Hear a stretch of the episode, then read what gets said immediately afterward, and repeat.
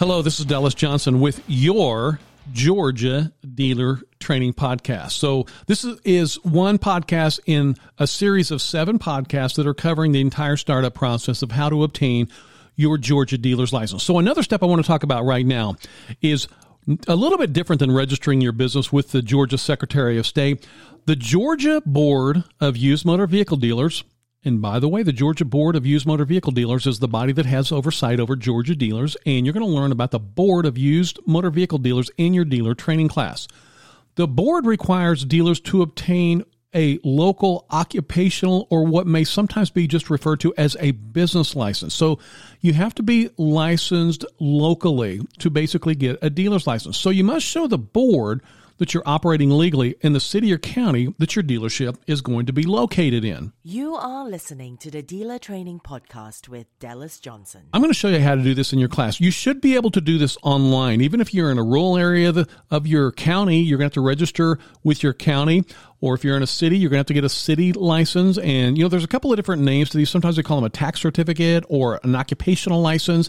More commonly, they're just called a business license. So basically, you are going to have to show the state, the board, that you are operating legally locally. So this is a process, like I said, it's just going to take a few clicks of the mouse.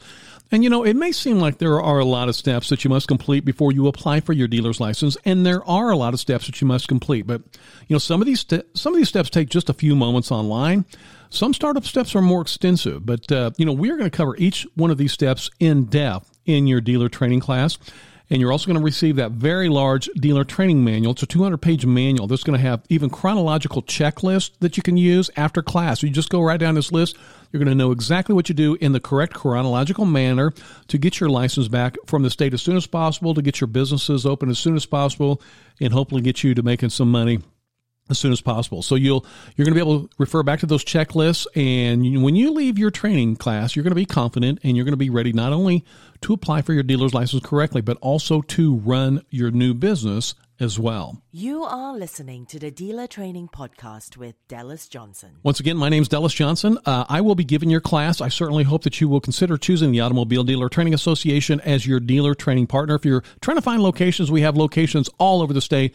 We conduct training in Atlanta, Augusta, Columbus, Macon, Savannah, and for all of our folks down in the southern part of Georgia, we also conduct training in Valdosta. So, you know, the state does not allow this training to be taken online. The state does require that you are in a classroom environment with an instructor.